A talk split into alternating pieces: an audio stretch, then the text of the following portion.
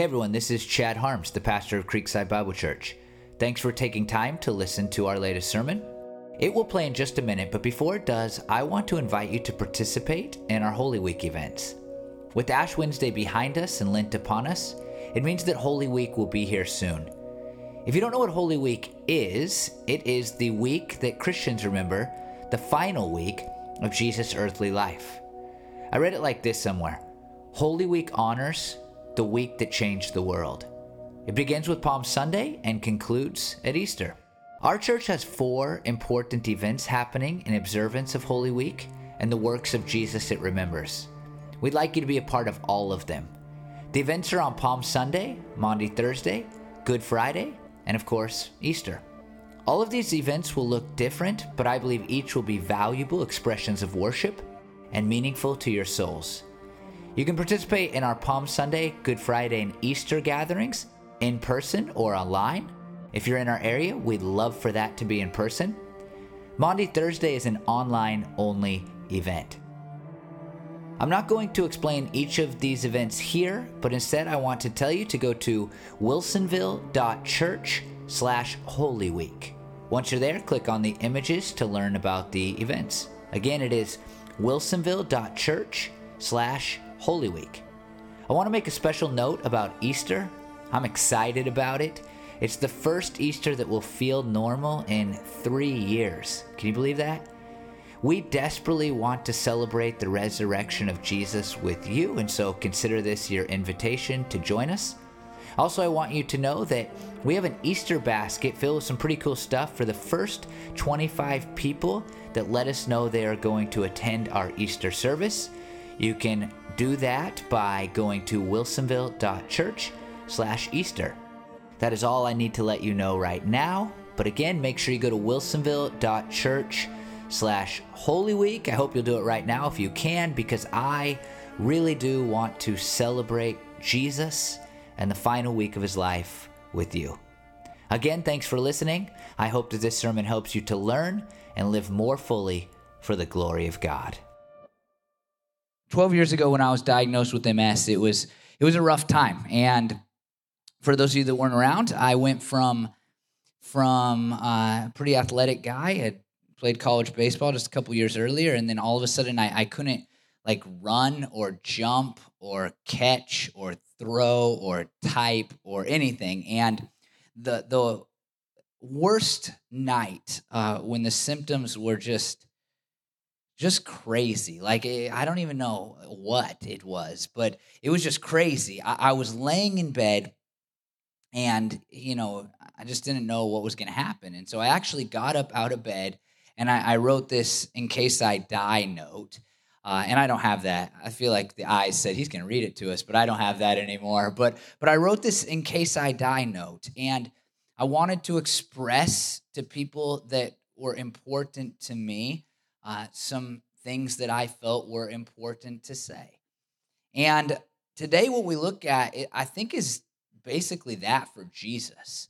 Uh, if you haven't been with us, we're looking at this, like, like the last 24 hours before he's uh, arrested and then killed. And he's having the Last Supper. You know it is the Last Supper, but he's having the Passover meal with his disciples. And he takes that time eh, to to tell them a bunch of stuff about uh, about things that they need to know after he's dead and gone and no longer, you know, physically with them on earth anymore. Uh, many people have called it the farewell discourse. And so we've been looking at this farewell discourse, uh, these final words of Jesus. But today we're going to look at the like the last words of Jesus. We're going to cover a pretty big section. But I think that that what makes it really important is this is like what Jesus wanted to say for his last words. Like, this is the thing that he wants to leave with these men who have been hanging out with him for three years. It's the stuff that he wants to get out before he is no longer physically with them. And, and even says in, in our passage, I'm not going to read this part later, but uh, but in the midst of these kind of last two chapters, we'll hit the bullet points today.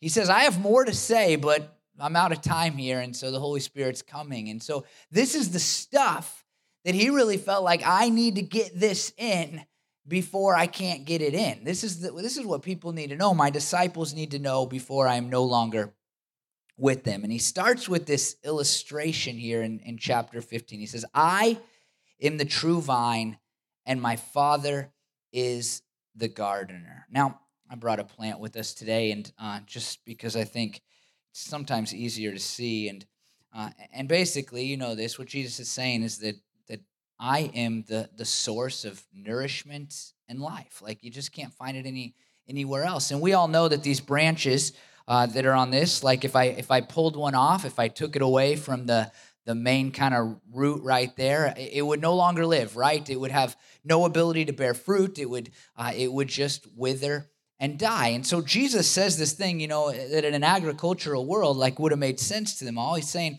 that that all the life and all the sustenance for your energy and for your ability to grow and to produce fruit, as we'll see in a second, it all it all comes from from me.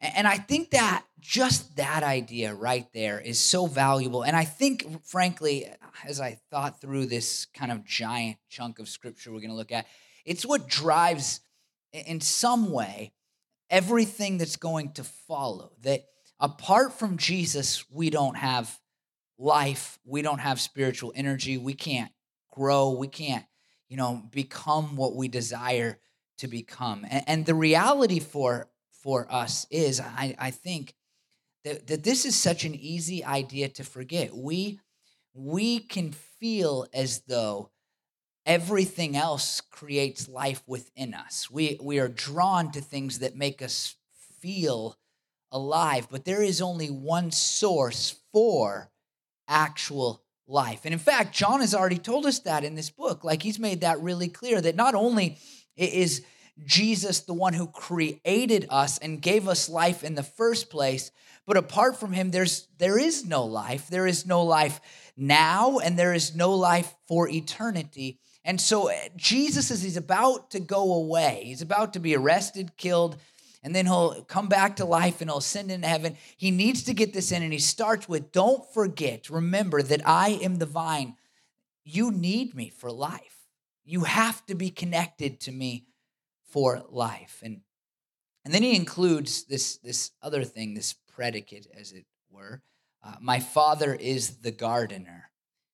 And the question is like, what does that even mean? What does it mean that the Father is the gardener? And Jesus explains it right after. He says, He cuts off branches that don't bear fruit and He prunes the branches that do so that they can produce more fruit. I don't know a lot about plants, but uh, but I do know if you let this thing go crazy, then it's never going to produce the flowers in this case that it's supposed to produce. You have to prune a plant. You have to keep it clean. You got to keep it like you know he trimmed up and and when that happens then we can produce more fruit and so jesus is saying hey look god in heaven he does two things he he, he first of all cuts away the branches that are not are not producing fruit but in the disciples life which is is what we're trying to focus on in this series he actually prunes away in order that we may bear more fruit. In other words, God strips away things from our lives in order that we might become more and do more. I hate that. Like, I mean, given the last two years of my life, like it's encouraging in some way, but I really don't love the idea that God has to take away in order that I can become more and do more. But that is what Jesus is telling us here. And I can I can just frankly look at our, our church and what's happened in the last couple of years and and, and I, I can take real hope in this, right? Because we have been pruned. I mean, we uh, we we shrunk in numbers and ministry and so many things. And and what Jesus is saying here is that that perhaps God has done that in order that we can produce more fruit. And this is the truth in our lives. I mean, what it appears to say here is that things have to be taken from you in order that you can do and become more. And, and as sometimes I think we look at life and, and man, when, when we lose, often we're just like, God doesn't care. But this passage makes it clear that sometimes when we lose, it, it is actually God's doing in order that we can actually become and produce what God wants us to become and produce in our lives. And so I would look at you and say, first, like in this just this first verse, like you need to be connected to Jesus. And if you stay connected to Jesus, then you need to understand that, that sometimes things may be stripped away in order that you can produce the character, uh, become the person that God wants you to become. And so you go like, okay, well, what do I do? And, and Jesus says, remain in me as I also remain in you. No branch can bear fruit by itself. It must remain in the vine. Neither can you bear fruit unless you remain in me. I am the vine, you are the branches. If you remain in me and I in you, you will bear much fruit. Apart from me, you can do nothing. So the command here is that we remain, which in the first half of this chapter, especially, but I think all of it in some way, it's like the, the real theme. This word for remain, it appears 12 times in the first 16 verses here. It's often translated as abide. You may have heard it that way. The imagery is of a branch taking its nourishment from, from the root. The language suggests that if we abide in Jesus, then he is going to abide in us. If we remain in Jesus, then he will remain in us. This is where Christian fruit comes from. That's what Jesus is saying here. Now, a couple of things I would say about that. The absolute key for us becoming what God wants us to become and doing what God wants us to do is that we stay intimately connected to Jesus. That's at the heart of this. And the other thing I would say is that that if we're not intimately connected to Jesus, then there is no chance for us to do those things that I've said, to become and, and produce that which God wants us to become and to produce. Now, I'll tell you, I have this. This is one of the hardest things for me personally. I don't believe this, but the way that that I'm wired is to say apart from me working really hard, there is no fruit. Apart from me making all the effort at producing fruit, then there is no fruit. But that's not what Jesus says here. He says, apart from remaining in Him, abiding in Him, there is no fruit. Now, I think there's a uh, place for working hard as a Christian and, and striving and making effort but we must not put the cart before the horse. We must remember that it's remaining in Him that allows us to produce fruit. It's remaining in Him that will actually make our hard work fruitful and not the other way around. We must remain in Jesus. I think that prayer is a big part of that. We'll see Jesus almost immediately turn his attention to prayer. I think, and I'll talk about this in just a minute, that following his commands is a part of that. I think there's lots of other, you know, ways that we remain, but but it must, I think, as Jesus is about to die, he's like, I'm leaving. Here's what you need to know. He, in essence, says, Stay as closely connected to me as you can. Stay as closely connected to me as you can. Now, he follows this up by pointing to the threat of hell and and he makes a promise, and that promise is connected to prayer. I'm going to come back to that in a minute. But then in verse 8, he says, This is to my Father's glory that you bear much fruit, showing yourselves to be my disciples. So, first he says, Look, you have to remain in me to bear fruit. But then he comes back and he offers us this imperative. He's like, Bear fruit. And so, again, it does suggest that there is effort required in this, and it should be the goal. One of the goals of our lives should be to bear fruit. And I love what he says here. We bear fruit in order to show ourselves as his disciples. Now, if we can't bear fruit without abiding in him, then we better take abiding seriously. But it should also be the goal of our life to, to grow into and to do what God wants us to do. That should be the aim of our lives in order that we should, we can show ourselves to be Jesus' disciples. And I, I just wonder if we care at all that other people know that we are Jesus followers. I wonder if we ever consider if people just by looking at our lives, if they didn't know that we went to church, right? Because that's kind of the cop out. People know we go to church often. But if they didn't know we went to church, would there be anything in our lives that suggested to people that we are truly followers of Jesus.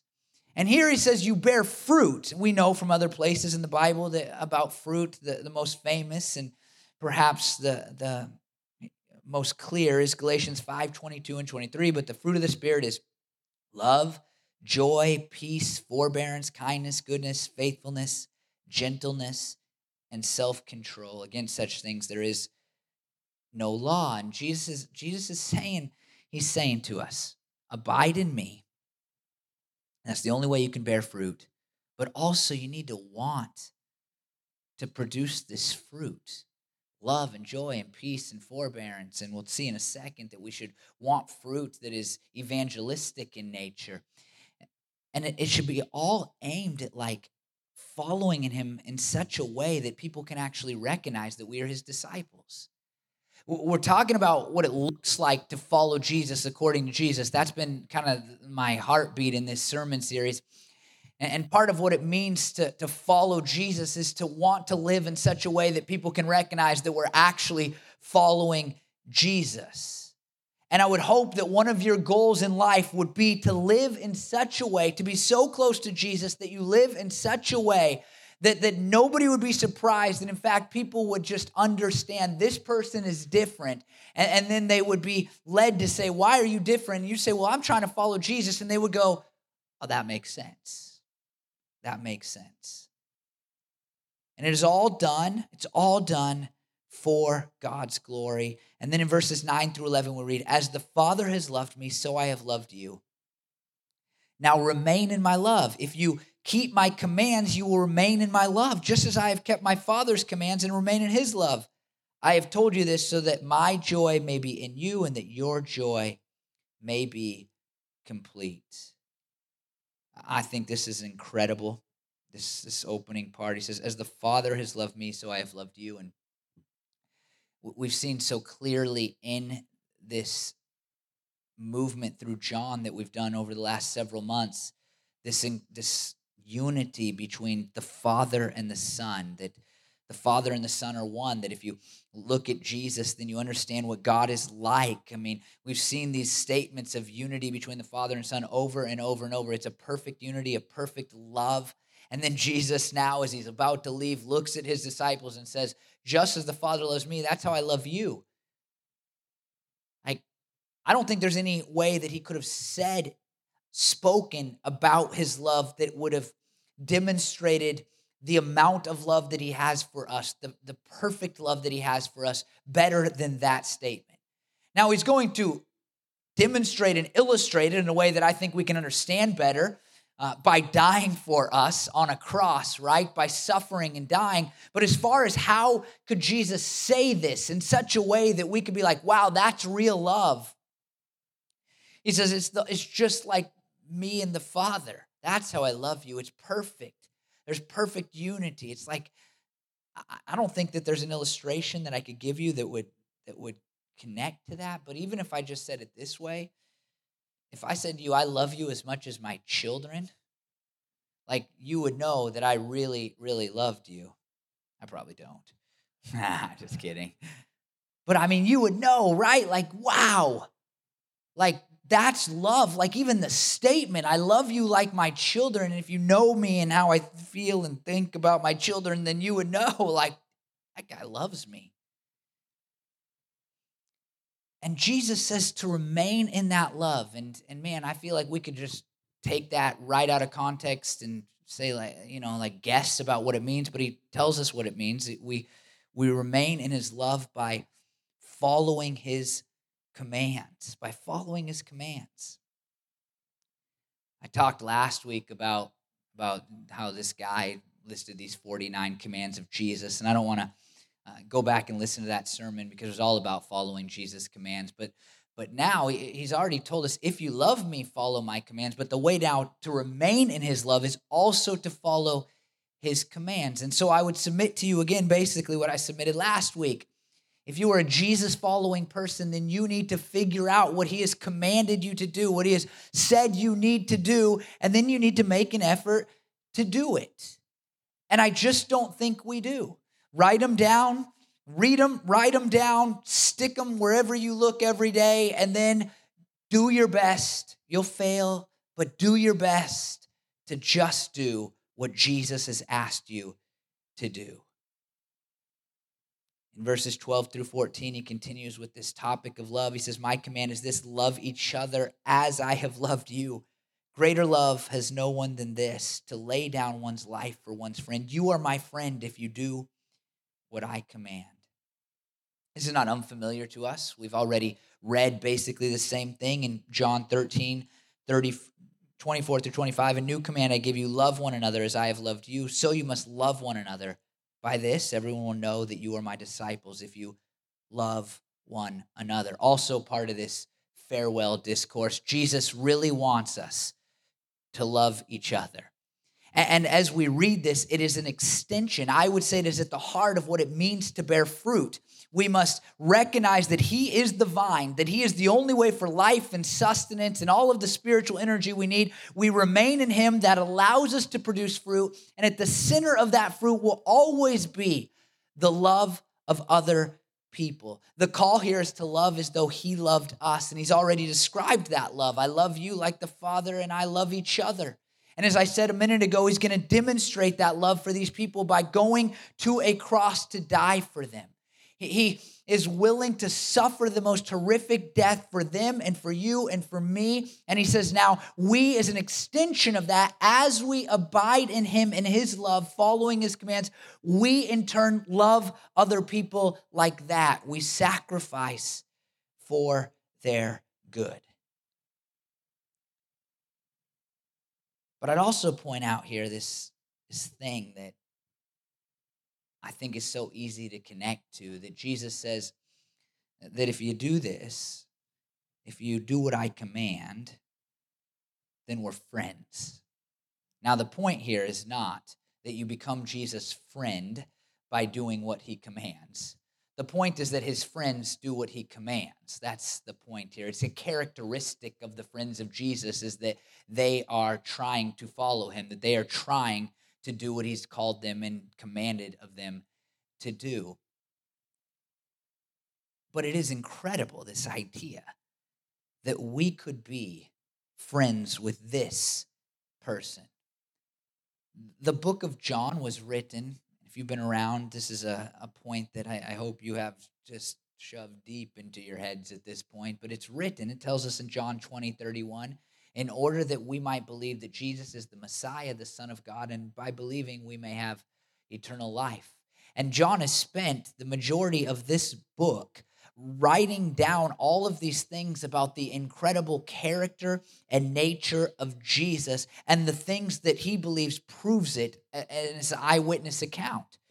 He's told us that Jesus is the Word and the Word is God. This is God. He's told us that nothing has been created apart from this guy that he hung out with named Jesus. And from there, he extended into showing us all of these signs and these miracles that Jesus did that proves that he is God incarnate, God in flesh. I think it would be easy for us to show up and just read right here in the middle of John 15 and go, yeah, this guy named Jesus wants to be my friend. But within the context of all that's been said about what Jesus has done and how that points to who Jesus is, what an incredible idea that he would give me the right and the ability to be his friend if I choose to be his follower.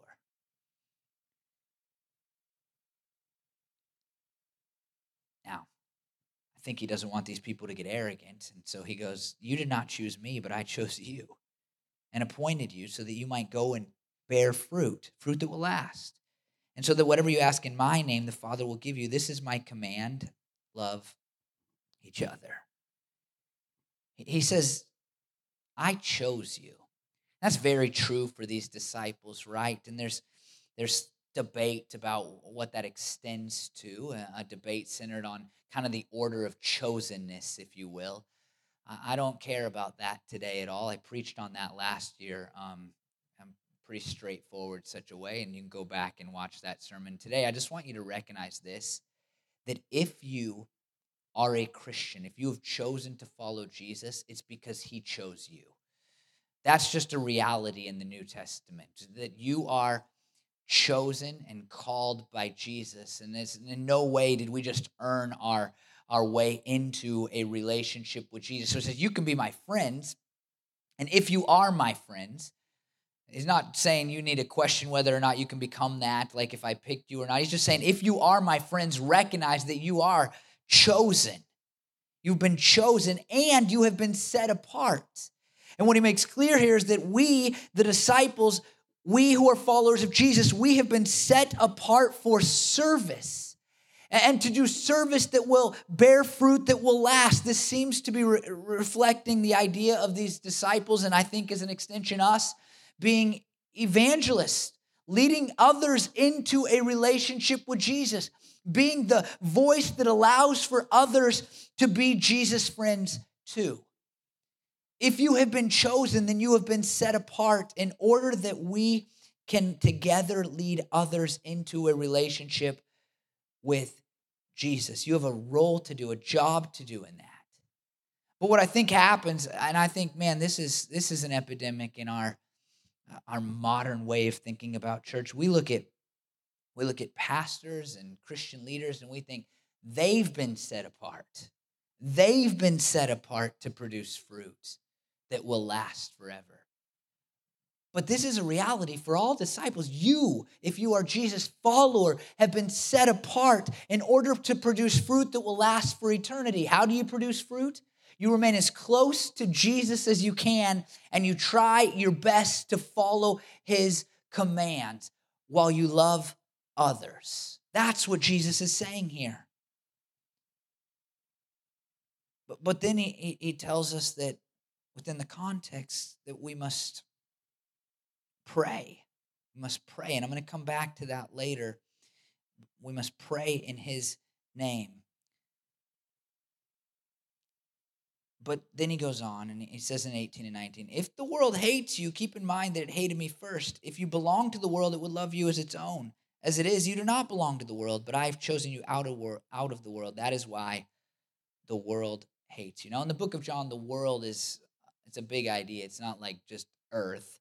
It's it's really the system that exists that I think we can sense and feel that is in direct opposition to God. It's the moral order of things that seems to stand in active rebellion to God and the work that He desires to do on this earth. That's the world. Uh, it's not just the planet that we live on. And Jesus here you know, he says this thing that I think is, man, we, we need to, to pay attention to it because he's telling us that this system that exists, it's going to hate us. And the reality is, it's going to pull us, it's going to try to pull us away from him. It's going to try to, to cause us to remove ourselves, frankly, from the vine. That's what the world does. I mean, you just have to turn on the TV, right? Watch any show ever. And you can just sense that this is standing in opposition to me trying to stay close to Jesus. It is rare when you turn on television that you watch a show and you go, wow, that really, that really just pushed me to, to get close to Jesus. It, it pushes us further, it pulls us away from him. The world seems at times to be set up to draw us away from our Savior. He says, The world's going to hate you. It's going to stand in opposition to you. It's going to be attacking you. And it does that because it hates me. Like that's what Jesus is saying here. And he wants his disciples to not be surprised that the system that seems to exist here is in opposition to everything he has just said. Uh, it's not meant to like scare you or make you hate everybody or crawl into a corner.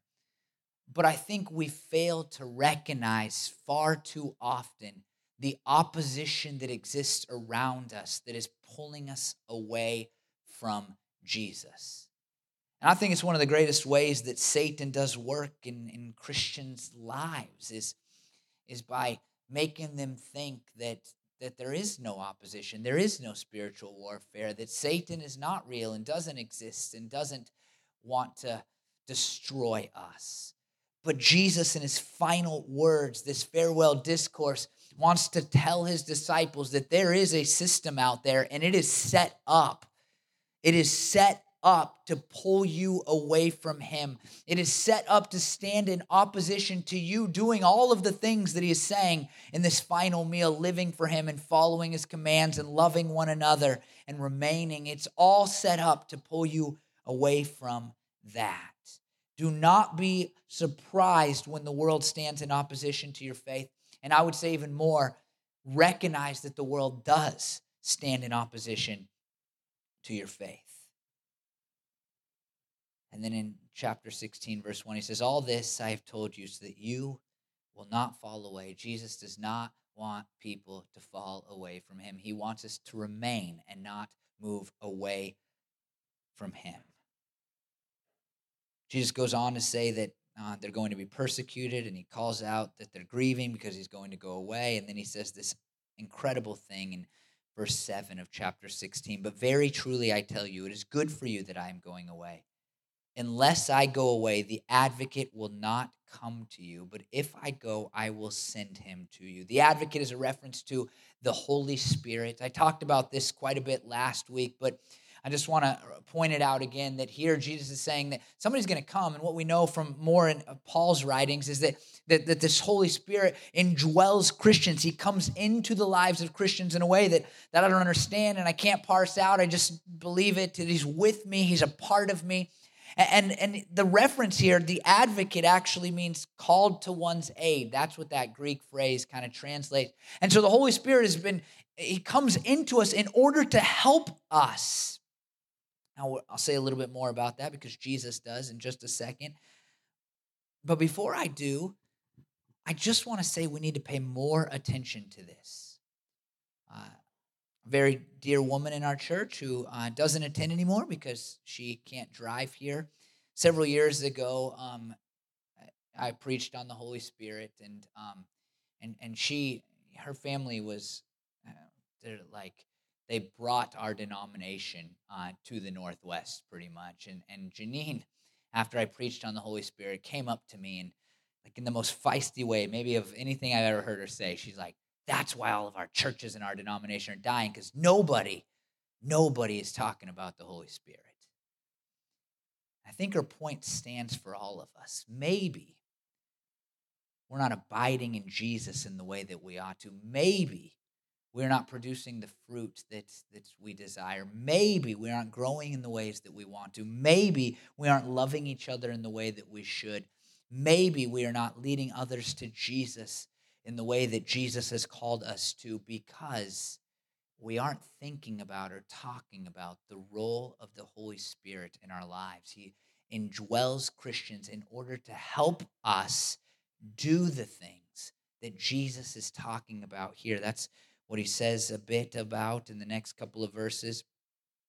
I have much more to say to you, more than you can now bear. But when he, the Spirit of truth, comes, another reference to the Holy Spirit, he will guide you into all the truth. He will not speak on his own, he will speak only what he hears, and he will tell you what is to come. He will glorify me because it is from me that he will receive what he will make known. The Holy Spirit provides the rest of the truth.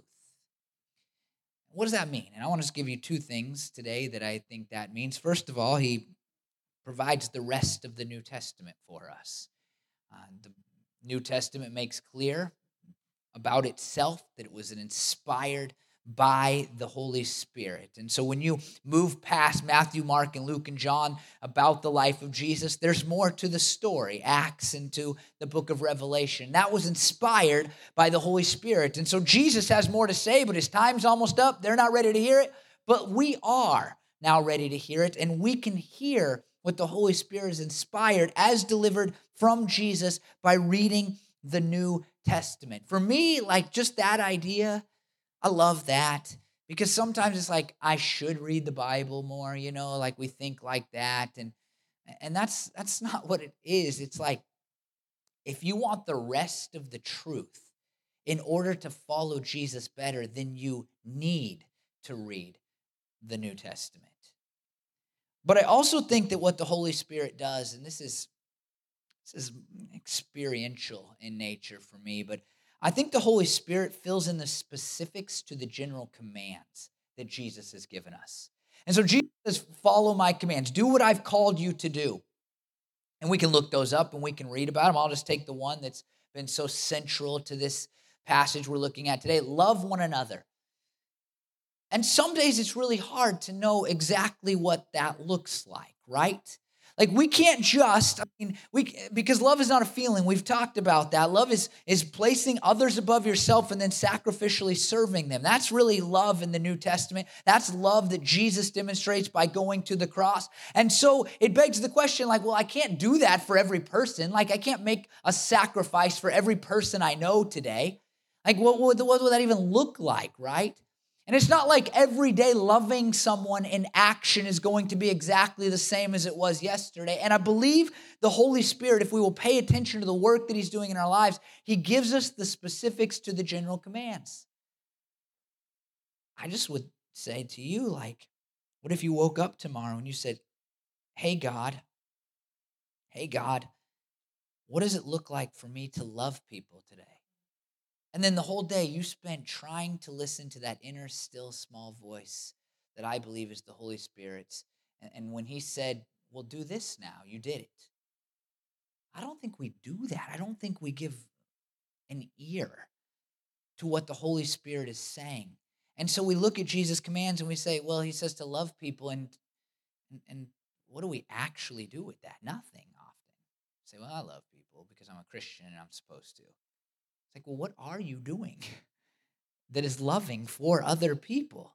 And I think the Holy Spirit gives us that. And it's all, again, for the glory of God. It's all for the glory of God. I mentioned earlier, and I just want to touch on it again, that in, in, the center of all of this, it keeps coming up throughout this farewell discourse is, is prayer. And he says, Whatever you pray in my name, I'm going to do for you.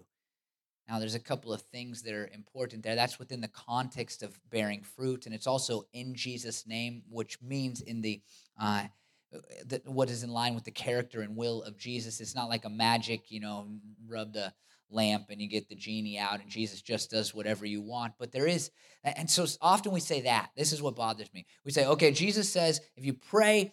Uh, then and it's in my will and in my nature, and it's for the purpose of fruit then I'll do whatever you ask. And we go, well, this is this is it doesn't mean this.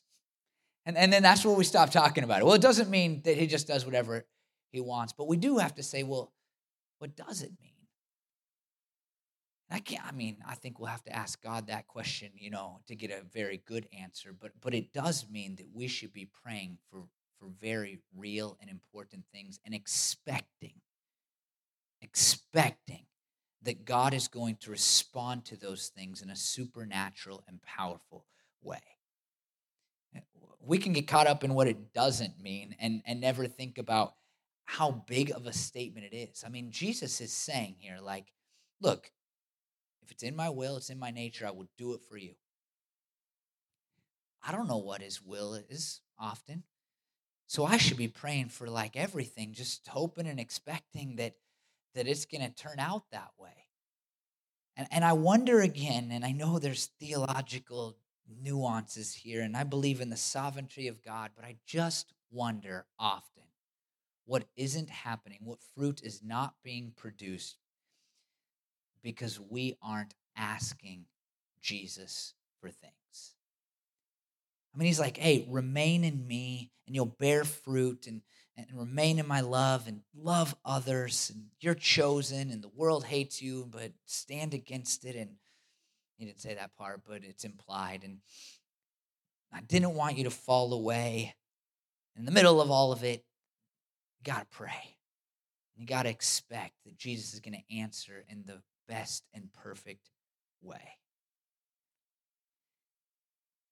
I'm going to skip um, you know down quite a bit here. And I'm going to read two verses, not in order, but I think it, it summarizes kind of the last half of, of chapter 16. And I say this every time I skip around, but we're covering kind of big sections. Uh, and if you're wondering why is he covering so much and skipping around, um, it's mainly because I wanted to preach about the resurrection on Easter. That felt really appropriate. And uh, I could preach about John for 10 years and we could just go very slowly, but I try to set you know, what feels like an appropriate time limit. And I wanted to preach on the resurrection on Easter. And so I'm not skipping it because there's like parts in there I don't like or anything like that. But I would say go read. Go read John 15 and 16 and 14 too. John 14, 15, and 16 if you haven't. And, and think about it through the lens of like, these are Jesus' final words to the people he was closest to while he lived on earth. And as an extension of that, they're great final words for you. But I want to read verses 22 and 33 because I think they're so important to what, what's at the heart of all this, being a disciple. He says this Now is your time of grief, but I will see you again, and you will rejoice, and no one will take away your joy. And then in verse 33, I have told you these things so that in me you may have peace. In this world you will have trouble, but take heart, I have overcome the world. I love I love those because he ends on these incredibly important and encouraging and inspiring and hopeful kind of notes, right? I, mean, he says first, these guys are going to look at his death, right? Like they're going to see him arrested and tortured and killed. They're going to know where he's buried. He's like, I want you to know that after that, there's going to be such joy that nobody will take it from you. And I would say to you, as you follow Jesus, there can be times when it's so frustrating. Like you don't feel like you're doing very good at being close to Him. And you're like, am I actually remaining? And where's the fruit? And am I really loving others? And man, the world really is against me and I hate it, you know? But the resurrection that we'll celebrate in five weeks, it should it should bring you joy that nobody can take from you, that nothing can overcome. And then as Jesus finishes, he, he kind of tells us why. Take heart. Why? Because I've overcome the world. I've overcome this thing that stands in opposition to all that I have called you to do and be here. Like Jesus saying, if you're going to be my disciple, remain in me because I'm the true vine. You can't find life anywhere else. I want to see that fruit. Part of that fruit is loving other people because I've chosen you and called you to bear fruit that also leads others to me and closer to me. But the world will stand against you, will pull you away from me. I'll send the Holy Spirit, but even then it's going to be really hard. But know this you can still have joy because I've overcome it already. I think what we feel like so often is like, if I could just overcome, if I could just fix myself, if I could, you know, be a little better. And, and Jesus doesn't end on that note. He calls you to some big things here. And I would say, don't just be like, oh, Jesus overcame. I'm not going to make any effort at all of that the reality is because Jesus is overcome, we should make an effort at all of that. But we shouldn't be discouraged when we fall short or fail or struggle along in this life.